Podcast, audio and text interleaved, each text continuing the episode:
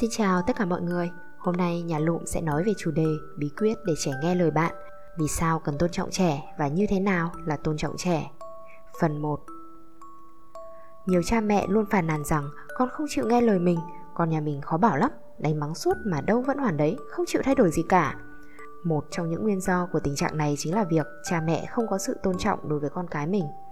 Với rất nhiều bậc cha mẹ, việc tôn trọng con cái thực sự không phải là điều dễ dàng. Trong mắt cha mẹ, con cái luôn phải nghe theo sự sắp đặt của họ. Khi con cái làm trái ý hoặc không được như sự kỳ vọng mong muốn của cha mẹ thì việc đánh mắng con rất dễ xảy ra. Đây thật sự không phải là phương pháp dạy con thích hợp.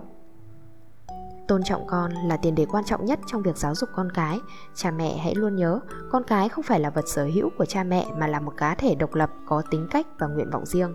Nuôi dưỡng trẻ cũng giống như việc trồng một cái cây, phải thuận theo tự nhiên. Muốn trẻ trưởng thành, khỏe mạnh, ta cần tôn trọng để trẻ được phát triển một cách tự do nhất. Giờ hãy cùng nhà lụm tìm hiểu xem lý do vì sao chúng ta cần tôn trọng trẻ cha mẹ nhé. Trong mối quan hệ giữa cha mẹ và con cái, thói quen tôn trọng lẫn nhau sẽ giúp trẻ hiểu chuyện hơn. Có rất nhiều chuyên gia giáo dục cho rằng tôn trọng con cái là tiền đề của việc giáo dục. Nếu không có sự tôn trọng sẽ không thể dạy dỗ con. Trên thực tế, trong quá trình nuôi dạy trẻ, nếu ta luôn giữ thái độ tôn trọng trẻ để dạy dỗ, bảo ban thì trẻ sẽ tiếp nhận dễ dàng hơn, đồng thời cũng khiến trẻ hiểu chuyện hơn, trưởng thành hơn.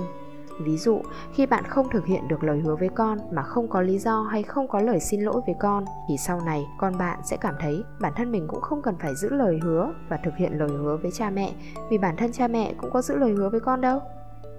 Nhiều bậc cha mẹ luôn mong muốn con mình phải làm được việc này, việc kia, nhưng chính bản thân lại chưa gương mẫu thực hiện trước. Việc tôn trọng trẻ phải bắt đầu từ những điều nhỏ nhặt nhất của cuộc sống, từ đó giúp trẻ trở nên hiểu chuyện hơn. Ví dụ như khi trẻ lên tiếng, cha mẹ hãy chăm chú lắng nghe. Khi trẻ mắc lỗi sai, đừng cứng nhắc dạy dỗ chúng. Khi yêu cầu con làm việc gì đó, đừng dùng giọng ra lệnh cho trẻ.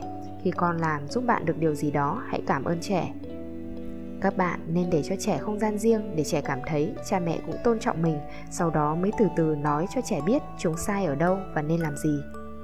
Thực tế đã chứng minh, phần lớn trẻ cảm nhận được sự tôn trọng từ phía cha mẹ đều vui vẻ hợp tác với cha mẹ, đối đãi tử tế với bạn bè, nói chuyện với người lớn lễ phép, có khả năng tự lập mạnh mẽ mà không cần đến sự quát mắng hay đòn roi.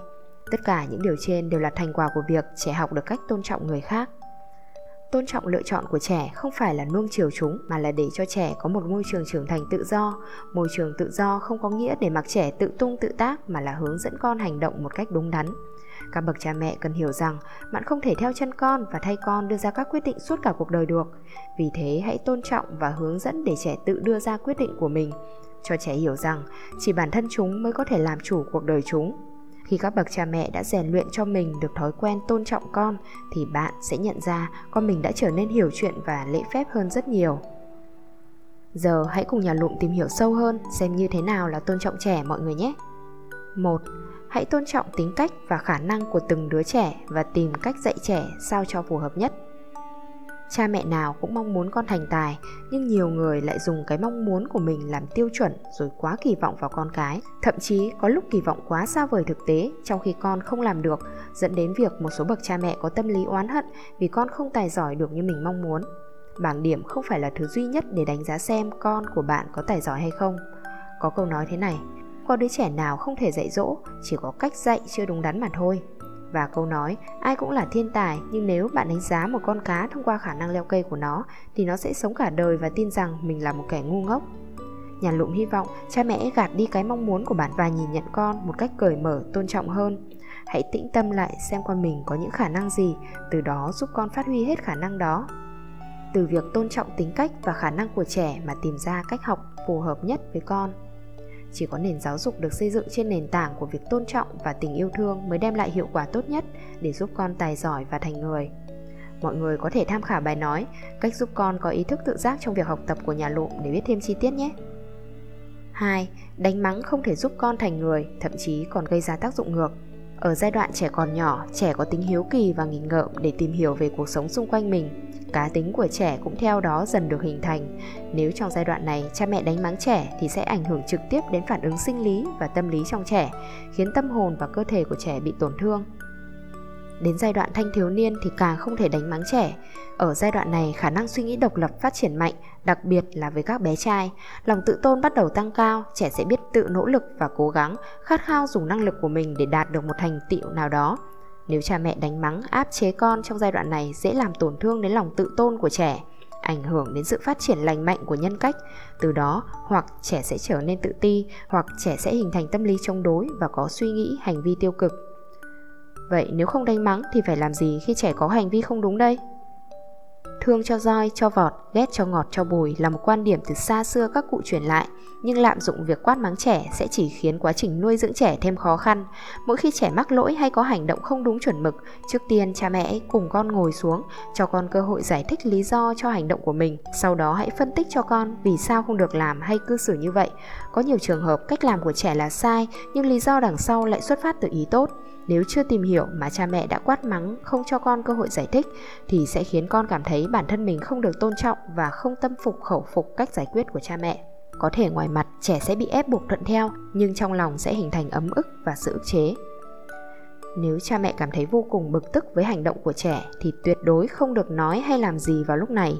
Hãy chờ khi bạn bình tĩnh lại rồi hãy nói chuyện với con. Nếu bạn bình tĩnh mà tâm trạng của con không tốt thì bạn cũng cần phải chờ hoặc làm cho trẻ bình tĩnh lại thì hãy nói chuyện với con. Nguyên tắc không hành động, không nói lúc đang nóng giận không chỉ áp dụng trong việc nuôi dạy trẻ mà cả trong giao tiếp hàng ngày, trong mối quan hệ giữa vợ chồng. Đánh mắng không thể dạy dỗ con tốt, chỉ có sự tôn trọng mới giúp trẻ thực sự cảm nhận được tình yêu thương của cha mẹ dành cho chúng. Và chỉ có tình yêu thương sâu sắc của cha mẹ mới giúp trẻ cảm nhận được hơi ấm từ gia đình, mới khiến trẻ tiến bộ và trưởng thành được. 3. Cha mẹ đừng tự cho mình là bề trên. Tôn trọng lẫn nhau cũng chính là đối xử bình đẳng trong quá trình giáo dục của gia đình nếu có thể dùng thái độ bình đẳng đối xử với con cái thì sẽ giúp trẻ có cảm giác được tôn trọng, từ đó sẽ mở lòng với cha mẹ hơn, con sẽ tin tưởng và dễ dàng tiếp nhận sự dạy bảo của bạn hơn. Trên thực tế, do cố tình hoặc vô tình mà có không ít bậc cha mẹ không thể đối xử bình đẳng với con cái dẫn đến mối quan hệ trở nên căng thẳng, thậm chí để lại những hậu quả rất nghiêm trọng. Nhiều cha mẹ lo lắng nếu hạ thấp mình thì sẽ giảm độ uy nghiêm trong mắt con cái, sau này con cái sẽ không nghe lời dạy dỗ của mình nữa. Trên thực tế hoàn toàn ngược lại, trong con mắt của những đứa trẻ không được đối xử bình đẳng, không hề cảm nhận được sự uy nghiêm của cha mẹ mà chỉ có sợ hãi và thù hận. Đối mặt với cách cư xử bề trên của cha mẹ trong một thời gian dài sẽ khiến trẻ hình thành tính nhu nhược, tự khép kín bản thân, tự tạo khoảng cách, không gần gũi với cha mẹ nữa. Chắc hẳn không có cha mẹ nào lại mong muốn con cái mình như vậy đúng không? Nhiều cha mẹ lại hiểu sai khái niệm về bình đẳng. Khái niệm bình đẳng giữa cha mẹ và con cái luôn có sự tương đối. Bình đẳng không có nghĩa là cha mẹ phải nói chuyện cư xử như con cái, mà họ vẫn phải làm đúng những việc họ nên làm. Ví dụ, khi họ làm gì sai với trẻ, hãy xin lỗi con. Cha mẹ dũng cảm nói lời xin lỗi con cái không chỉ giúp trẻ nhận rõ đúng sai mà còn khiến trẻ có cảm nhận sâu sắc hơn về sự bình đẳng và tôn trọng lẫn nhau. Trẻ sẽ hiểu rằng dù là ai thì khi làm sai cũng cần xin lỗi và sửa đổi trong khi trò chuyện với con, con còn bé, bạn hãy quỳ xuống nói chuyện với trẻ. Chỉ một hành động nhỏ này có thể khiến con hiểu chuyện và trở nên ngoan ngoãn hơn. Việc cha mẹ quỳ xuống ngang hàng để nói chuyện với con cái, mặt đối mặt với trẻ, mắt nhìn thẳng vào con để nói chuyện thì có nghĩa là bố mẹ đã có thái độ thân thiết và tôn trọng con hơn. Sự uy nghiêm của cha mẹ không thể hiện trong việc ngồi từ trên cao nhìn xuống hay con cái phục tùng răm rắp theo mệnh lệnh của cha mẹ mà thể hiện ở mối quan hệ phối hợp tương đối mật thiết giữa con và cha mẹ. Nếu cha mẹ tôn trọng con cái và tạo cho con cơ hội chuyện trò bình đẳng, chúng sẽ cảm nhận được khuyết điểm và sai lầm của mình nhanh chóng và dễ dàng hơn. Còn khi bạn tỏ vẻ bề trên thì trẻ vẫn sẽ kính trọng và sợ bạn thôi, nhưng bạn sẽ không bao giờ nghe được suy nghĩ, tâm tư tình cảm của trẻ. Cha mẹ nào thì cũng muốn tốt cho con cả, nhưng việc lạm dụng quyền lực để cưỡng ép hay bắt trẻ phải nghe theo ý mình sẽ không mang lại cho trẻ niềm vui và hạnh phúc, càng không thể mang đến cho trẻ những điều tốt đẹp chỉ có tôn trọng con mới có thể cải thiện mối quan hệ giữa cha mẹ và con cái, đồng thời dạy dỗ trẻ tính tự lập, tự tôn. Nếu bạn muốn lắng nghe con cái, nếu bạn muốn mối quan hệ giữa bạn và con cái hòa hảo và mật thiết, nếu bạn muốn con mình sống vui vẻ, hạnh phúc, vậy hãy dừng việc luôn nghĩ mình là bề trên và học cách làm bạn với con cái đi. Chỉ cần bạn thay đổi thái độ của mình, coi con là một người bạn nhỏ, tôn trọng và đối xử bình đẳng với con, thì trẻ sẽ tự nguyện tiếp nhận sự giáo dục của bạn thôi. Hy vọng bài nói đã mang đến những thông tin hữu ích. Mọi người hãy đón nghe phần 2 của chủ đề này vào ngày 28 tháng 6 nhé. Xin chào và hẹn gặp lại mọi người.